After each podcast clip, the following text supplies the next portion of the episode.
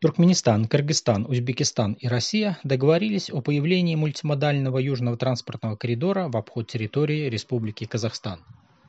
Это поможет решить две важные задачи – перевести часть грузового потока в порт Астрахани и миновать препятствия для товаров, которые простаивают на казахстанской границе. Из-за опасения нарушить санкции Запада против РФ, э, казахстанская таможня надолго задерживает некоторые товары, осуществляя более пристальные контрольные мероприятия. На сегодняшний день уже прошли предварительные исследования маршрутов, инициированные судоходными компаниями. Кораблестроители в Астрахани готовы строить суда, чтобы использовать их на Каспийских судоходных линиях.